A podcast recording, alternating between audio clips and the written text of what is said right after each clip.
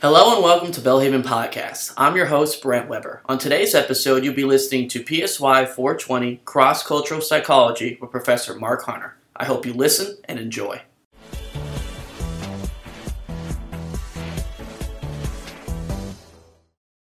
Welcome to Unit 7. We're going to talk about culture and social behavior and culture in organizations. So let's first look at culture and social behavior and how culture influences and how we perceive people.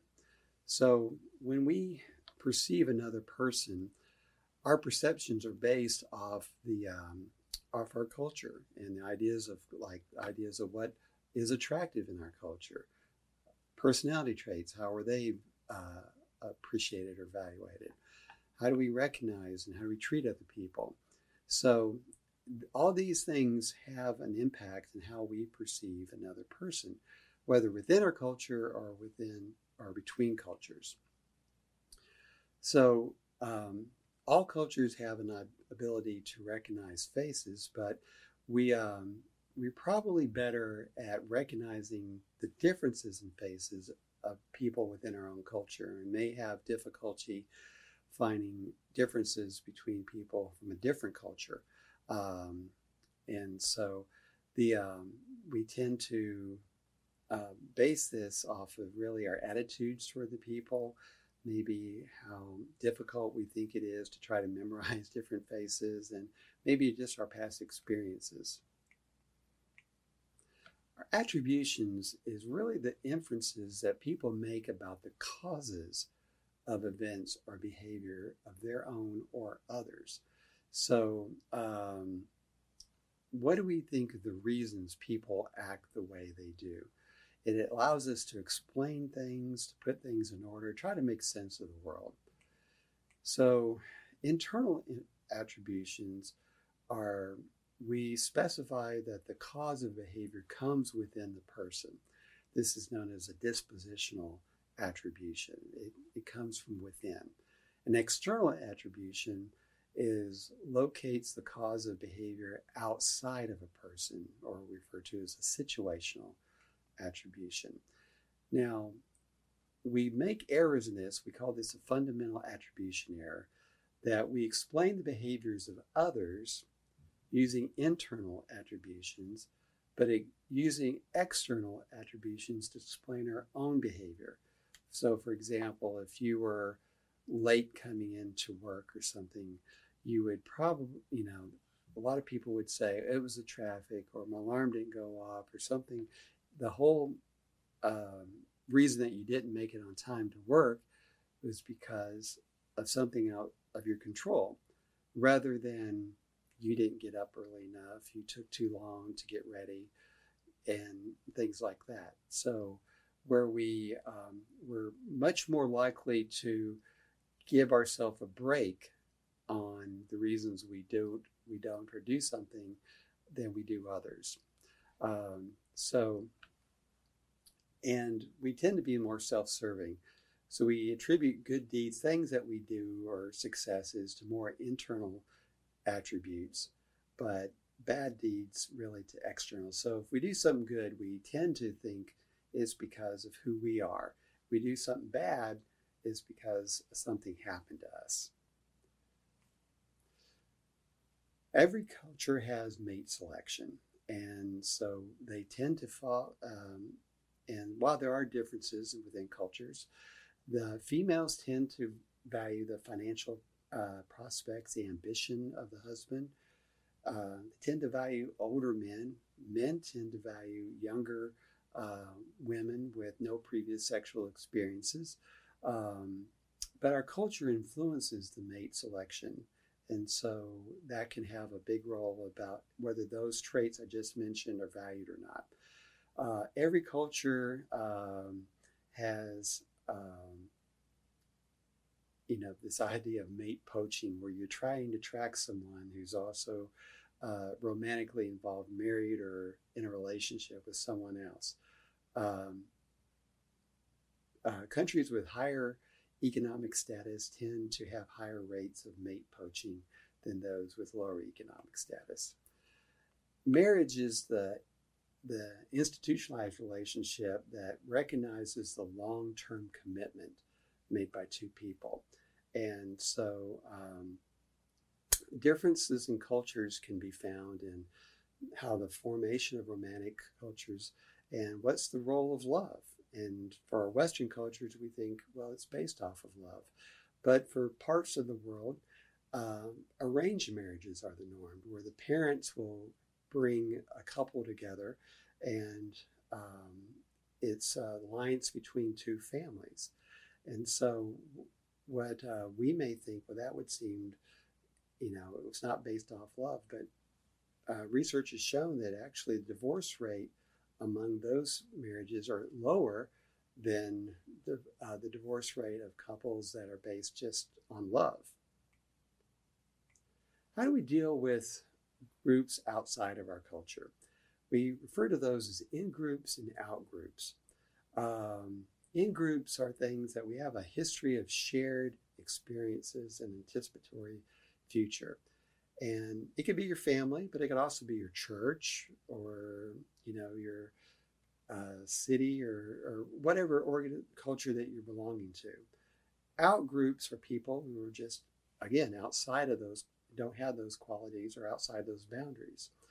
Um, the um, group entitativity is the perception of groups as real entities and not just collections of individuals where you're not just saying they, but you're recognizing that people are actually a part of a whole group of, of um, that a group is made up of unique individuals and not everybody shares that same uh, capacity or that sh- that same values that maybe you you think they do.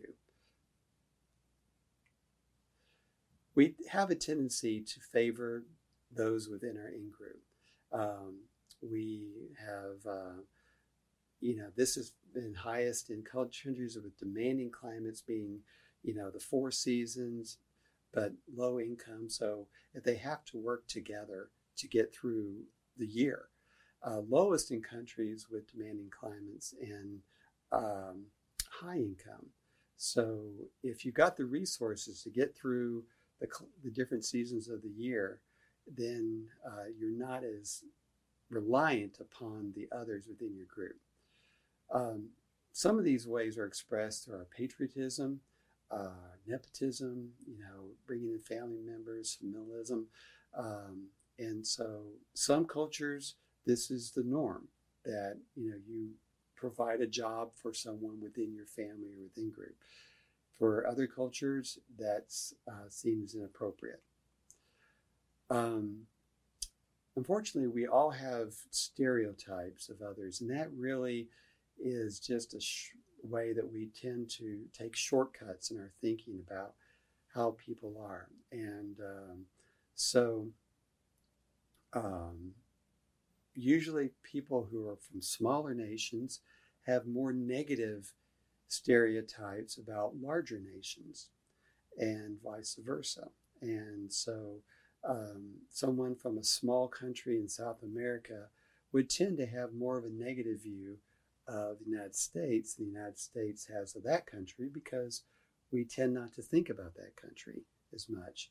Um, so the um, we fear that um, so those have influences within us and and really has the the differences between how we behave within our group and how we treat others with outside our group. Ethnocentrism is looking at the world through your own cultural values. For example, you know, thinking that the world has the same values that we have in the United States.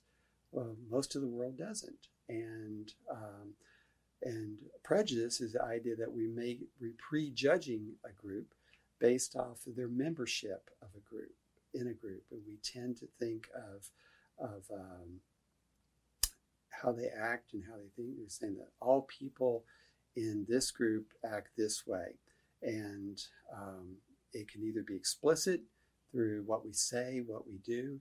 It could be implicit by our actions or values, things that we don't speak of, but we don't do to to change.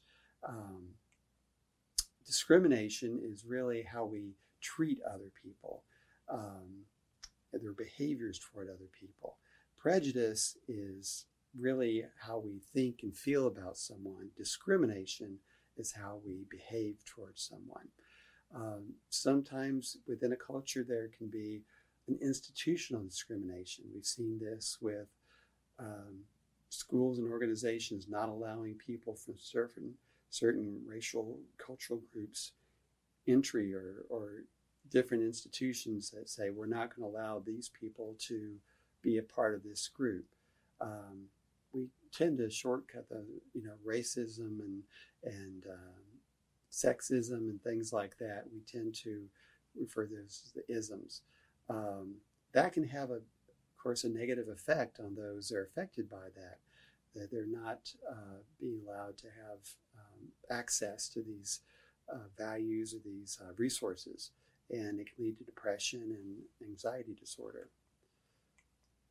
Acculturation, we talked about this early on, is the idea of which we adopt a different cultural system.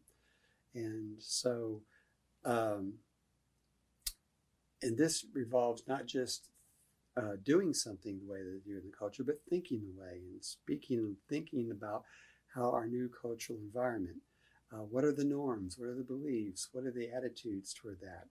Um, so everybody has an experience of what it's like uh, to um, to engage in new culture. How does it, you know, fit with what you're going through? Um, one of the last area here that we're talking about is how this works with work in organizations, and the sort of the gold standard is Hofstede's uh, theory on uh, dimensions, and uh, and we're going to talk about this now. Power distance is the degree to which different cultures encourage or maintain power and status between interactants, meaning is the boss way up here and the uh, worker way down here, or do they closer? Does there seem to be a great distance between them, or are they pretty close in their relationship? Uncertainty avoidance is the idea of how do you deal with uncertainty and how do you deal with the stress of uncertainty? Is um, is that something to be avoided at all cost, or is it something that's just a part of life? And different cultures have different attitudes, more relaxed attitude, or more, and um, you know that that's actually part of the job is just to try to eliminate uncertainty. Individualism, collectivism, we referred to this before, is which how much does the individual sacrifice their personal goals for the sake of the in group? For individualistic societies such as the United States and Western Europe, we provide less sacrifice for the group and focus more on our own individual needs. Collectivist societies foster more compliance within like the company rules and exhibit more conformity to the group. So, for example, um, if you were working in a, a job in a collectivist society, you may be unhappy with that job, but uh, you're willing to deal with that and maintain that job in order for what's best for society and what's best for your family and well-being rather than what you particularly want. Masculinity and femininity dimension is really um, the measure of do they how do they maintain differences between males and females and work related values? Some cultures are high in this um, you know that there's a distinct uh, difference between males and females and then some cultures are low on masculinity femininity a lot of the scandinavian countries have um, more equal in the way that they view men and women in the workplace and also the long term versus short term uh, orientation. And do we delay gratification? Do we always thinking ahead for the future? Um, you know, that we're able to set aside our, our own needs for what's going to be best in the long run?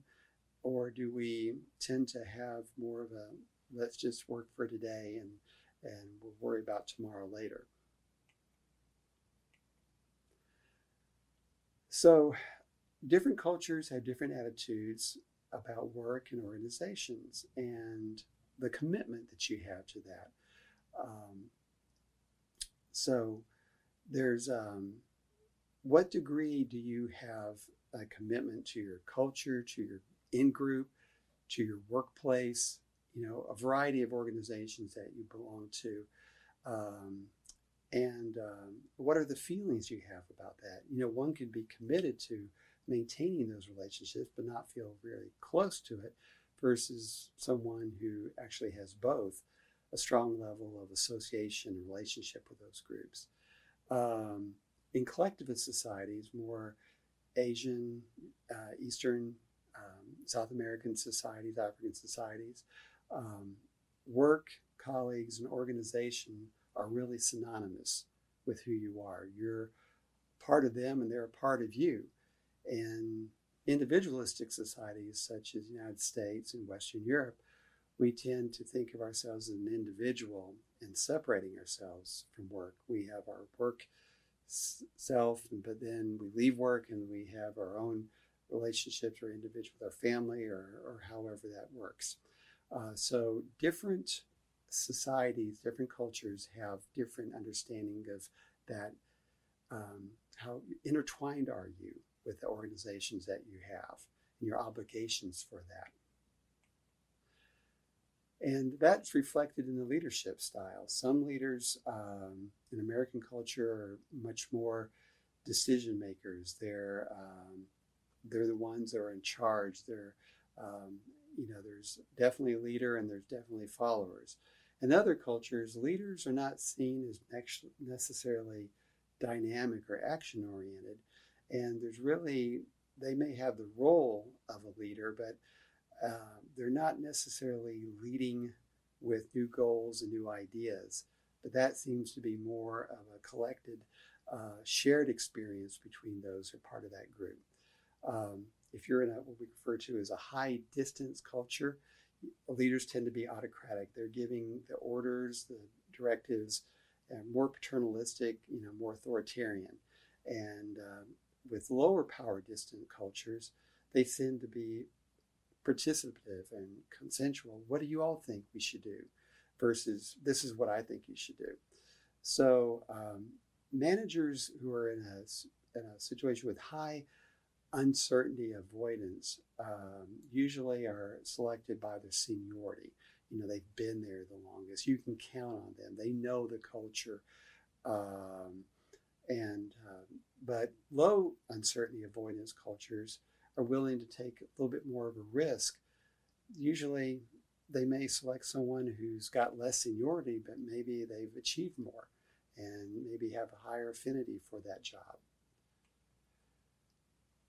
How do you make decisions in an organization is also reflected in the culture.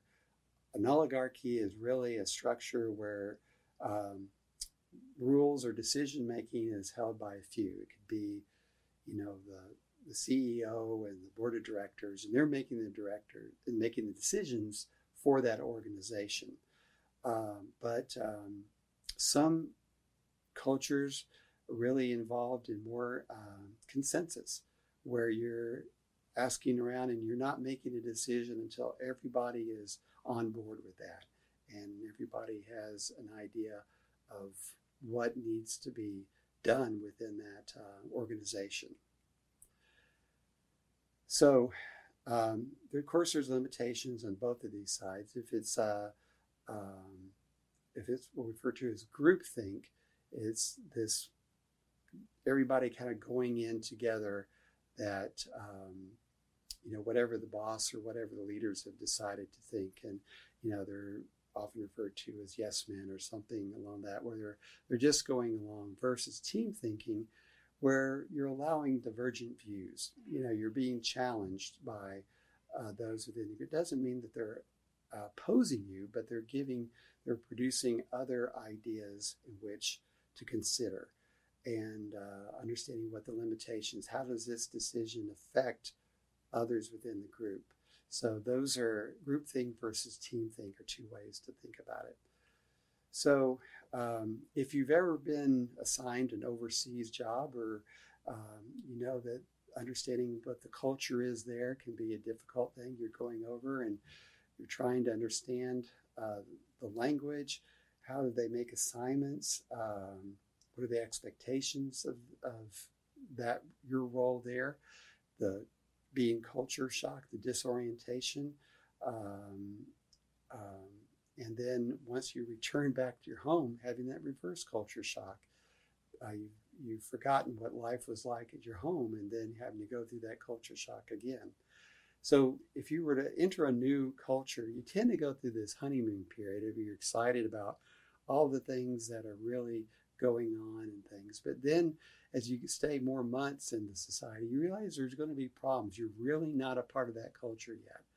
And over time, you uh, hopefully you'll get a part of acceptance of that culture.